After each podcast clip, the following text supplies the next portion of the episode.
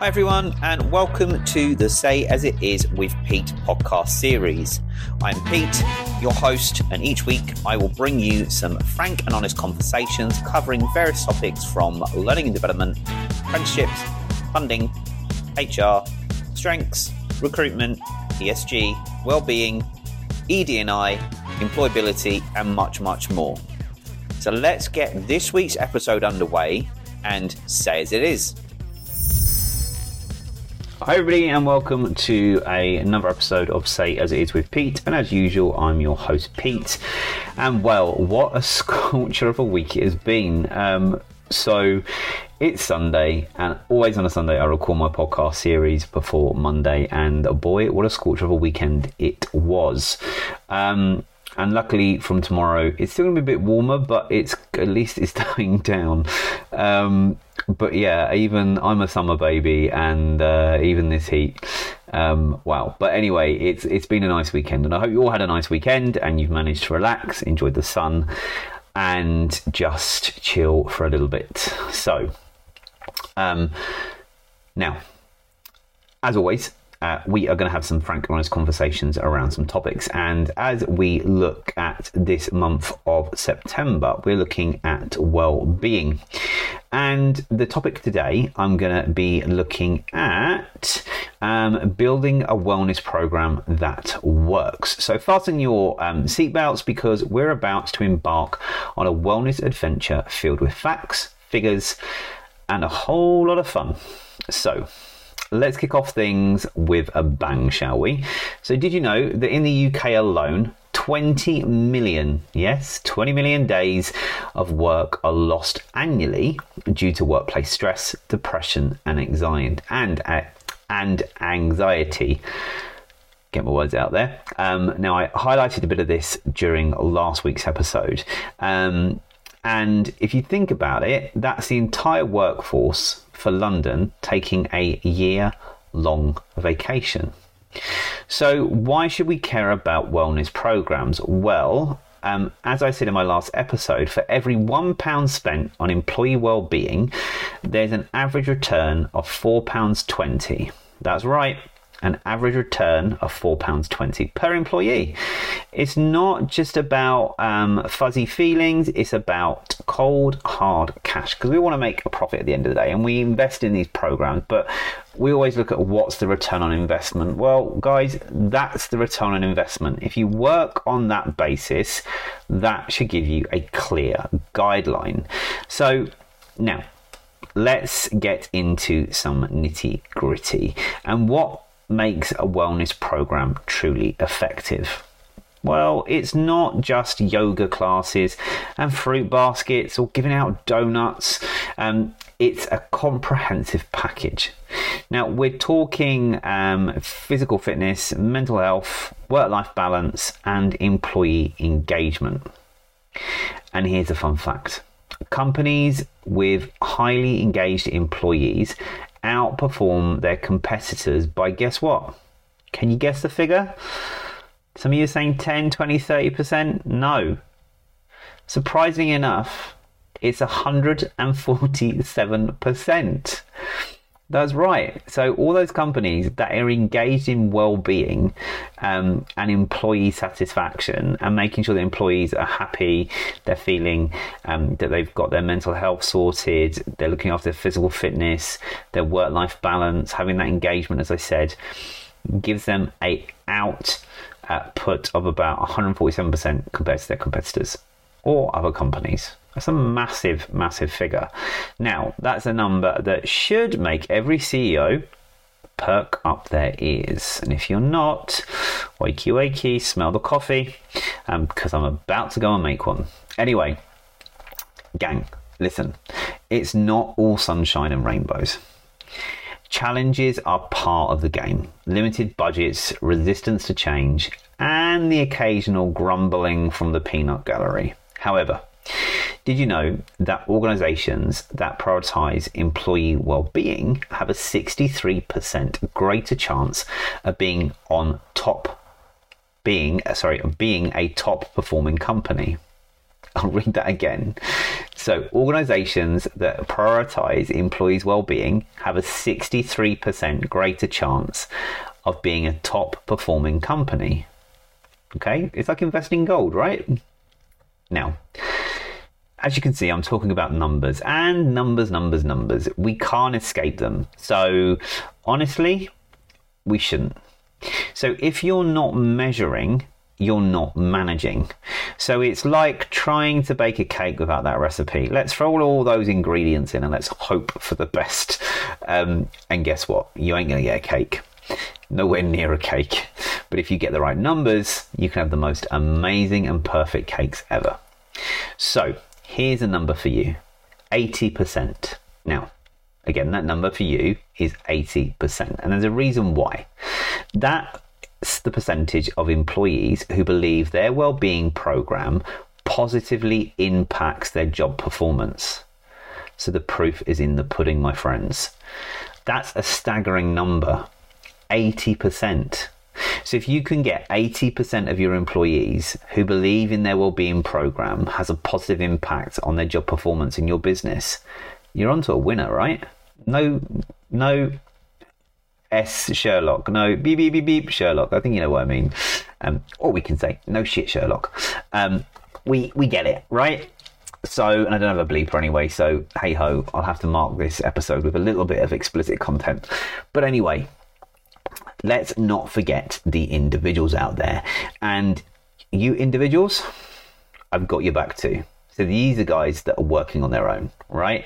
So building your own wellness program might seem like a solo gig, but it's a journey worth taking.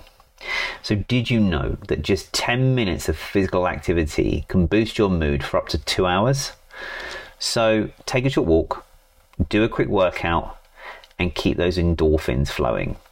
So sometimes, like we all work from home during the pandemic, and if you think, you know, working from home was, you know, there's there's mixed views on working from home, and there still is, um, as everybody's being called back to the office.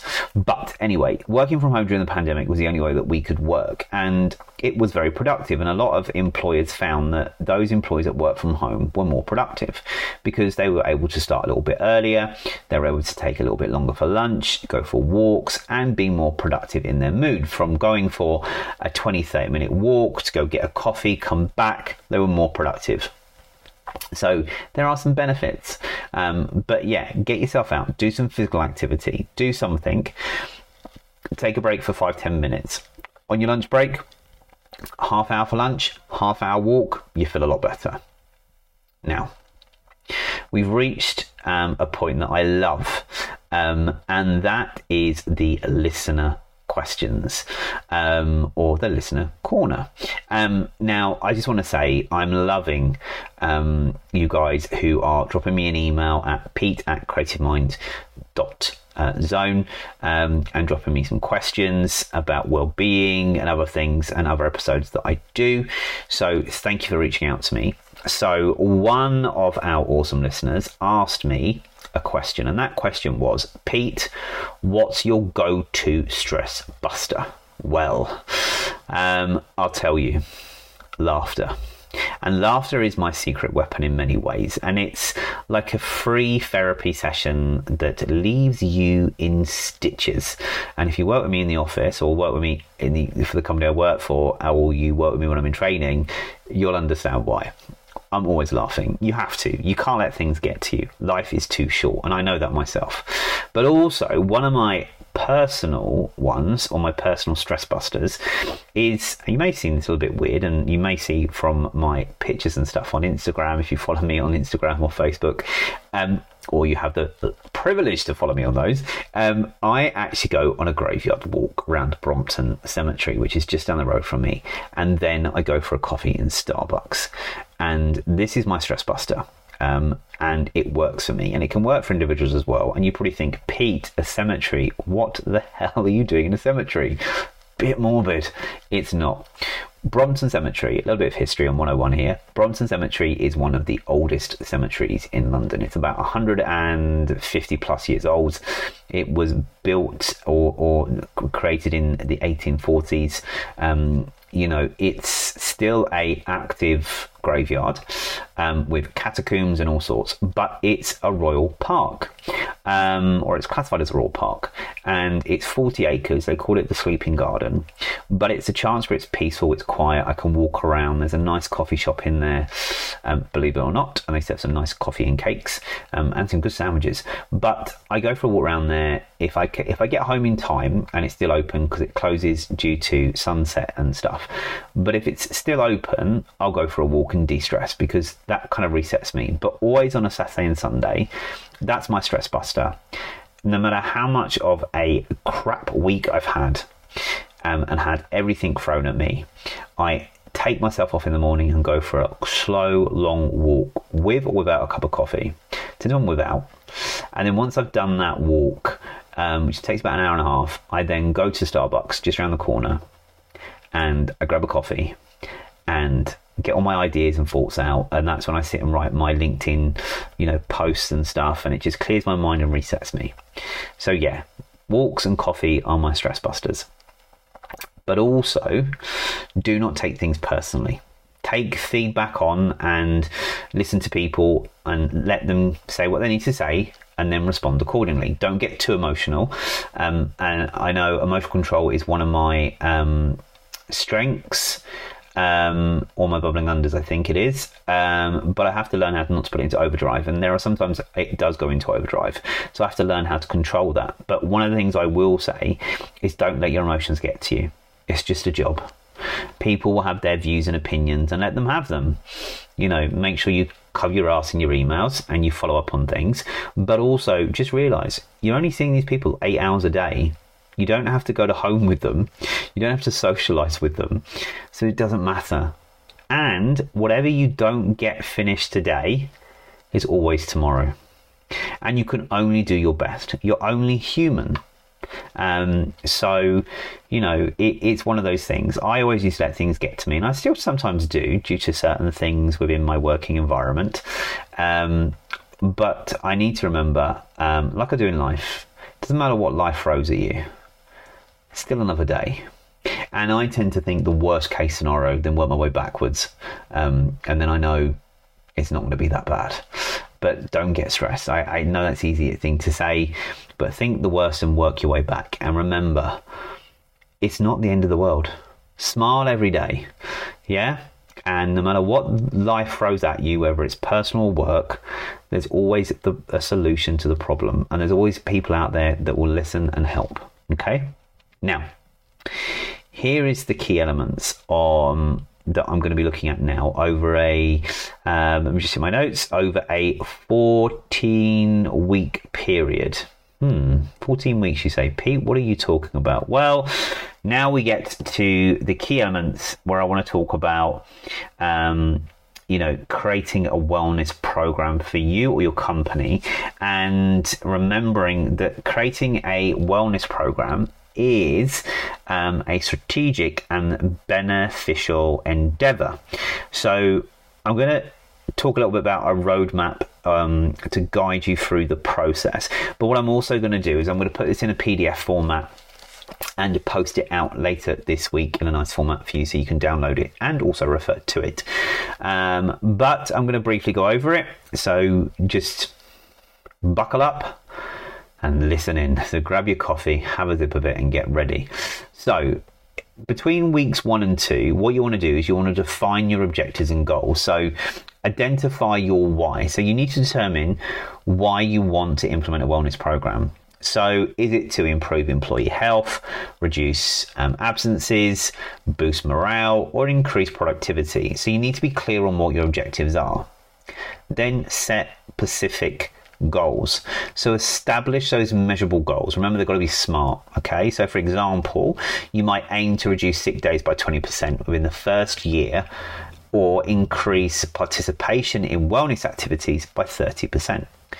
So, you want to get those two sorted first. You want to get, you know, identify why you're doing it and then set your specific goals. Now, between weeks three and four, you want to get your leadership buy-in. So engage with your leadership team. So prevent, so prevent, present your wellness program proposal to your top executives or your SLTs and your department heads. Explain the benefits and align it with the company's missions and values. Then secure your budget. So ensure that you have the necessary financial resources to support the program highlight its potential, highlight the ROI um, in terms of increased productivity and reduced healthcare costs. So, like I said, for every one pound, you get four pound. Um, what did I say? You get four pounds twenty back. So just you know, remember that one, um, and and use that as an example for securing a budget. Now, between weeks five and six, you want to be doing a needs and needs assessment. So, do an employee survey. So, conduct a survey or hold a focus group discussions to understand the specific wellness needs and preferences of your workforce. So, this will help you tailor the program effectively because what you want to do is make sure that you you've got the right programs and not waste money because a lot of organizations buy things thinking, yeah, this is going to be amazing. But then actually, when you look at it after a year or two years or three years when you're renewing the contract, and normally it's a three year renewal, you're then realizing that in the three years you've wasted money because no one has used it. But then you also want to analyze existing data. So review existing health data such as healthcare claims or sick level records to identify trends and areas that need improvement. And if you've done a recent employee satisfaction survey and you've asked questions about well-being in there, look at those responses as well. Now, when you get to week seven to 10, what you want to do is look at your program design. So you want to define program components. So then based on your needs assessment, you want to outline the key components to your wellness program. So, this might include um, physical fitness, mental health, nutrition, stress management, and a work life balance, and, and lots more. You also want to set up a wellness committee, and I know people don't like this, but wellness committees or forums that are dedicated to looking after wellness and this can also be a committee of uh, staff team members responsible for program development, implementation, and evaluation. So, using existing employees to drive that wellness program through. Okay, so set it up, get them going. Now, weeks 11 to 12 what you want to do is look at vendor selection.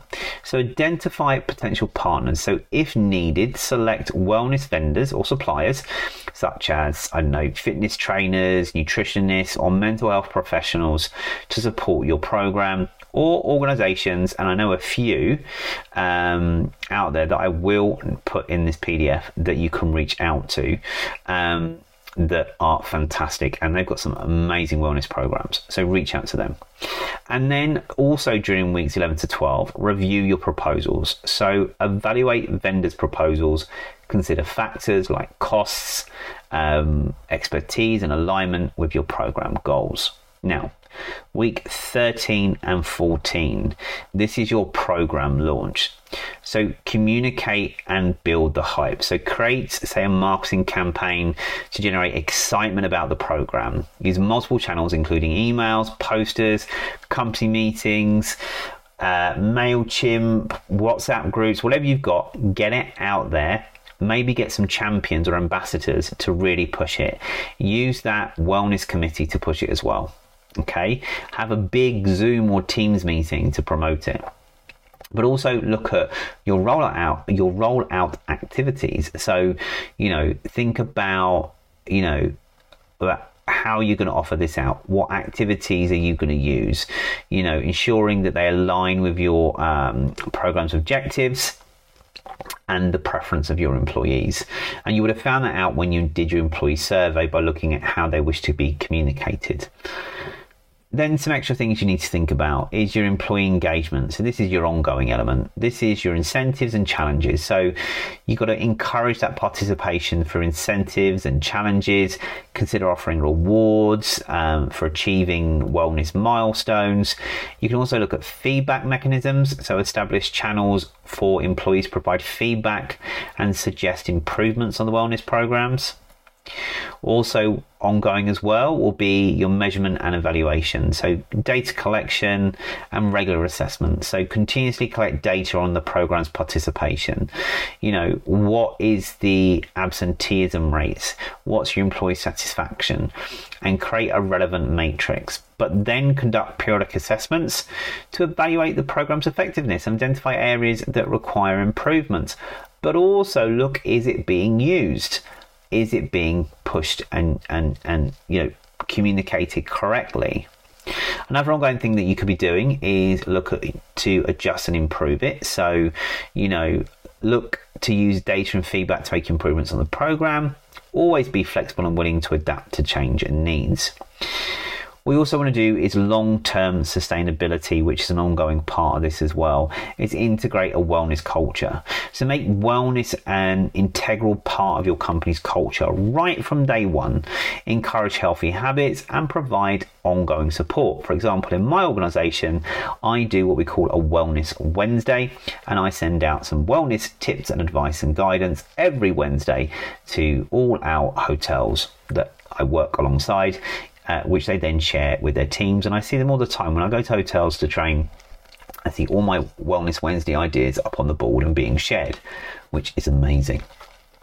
But also, as we say, communication is key in everything. So keep employees informed about the program success and any changes and new initiatives that you may be thinking of. And then celebrate achievements and do this annually. So, annual reviews. So, you've got to conduct an annual review of the program's achievements and challenges. Celebrate those success and acknowledge the efforts of employees and the wellness committee.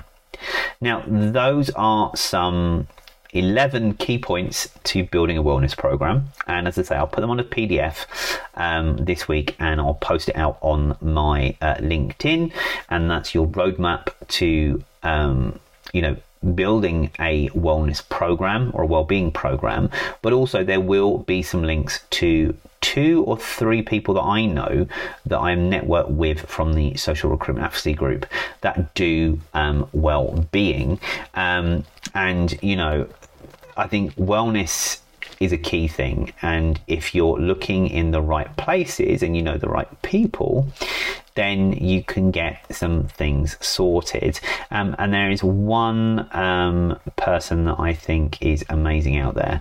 Um, and he is a guy called. Uh, Mike Wichello.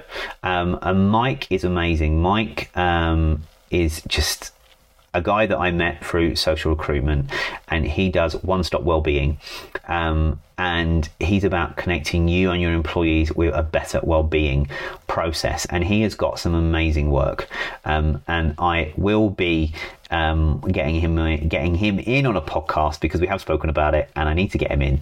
But um, I will put um, Mike's details um, in the uh, uh, PDF. But if you do want to reach out to Mike about wellbeing programs, you can contact him at uh, onestopwellbeing.co.uk. So do look at that because I know Mike very well, and yeah, I can't cannot recommend him highly enough. But anyway, now as I was saying, by following this roadmap, you can create a wellness program that aligns with your company's goals, engages employees, and leads to a healthier and more productive workforce. Now, remember that wellness is an ongoing journey.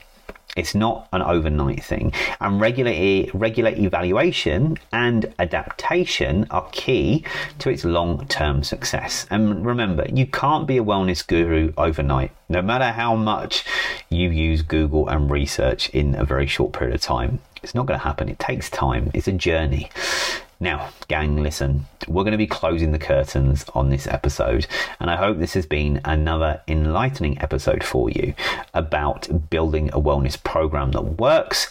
And it's not just about numbers and facts, it's about creating a better, happier, and healthier world.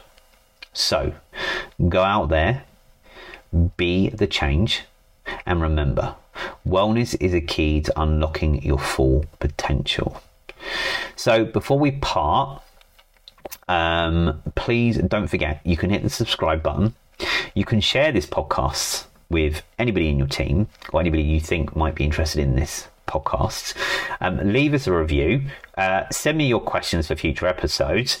Um, your support keeps me going and keeps me creating these episodes. So thank you very much. And I can't wait for the, the next episode. Um, in our wellness schedule that will be about supporting mental health in the workplace next week. But again, as I say, um, subscribe, like, share, follow, comment. You can always listen back to this podcast on rss.com, Apple, Spotify, Amazon, wherever you get your podcast from. And remember, although this week is going to be a hot week or a semi hot week, please stay hydrated. Please laugh, please love, and remember, don't get stressed um, it's not the end of the world yet, anyway. Um, but just enjoy your life and remember take five to ten minutes out when needed. Take a breather, relax, go for a walk, and remember you're the person that counts in this, and your well being is key. Have an amazing week and catch you on next week's episode.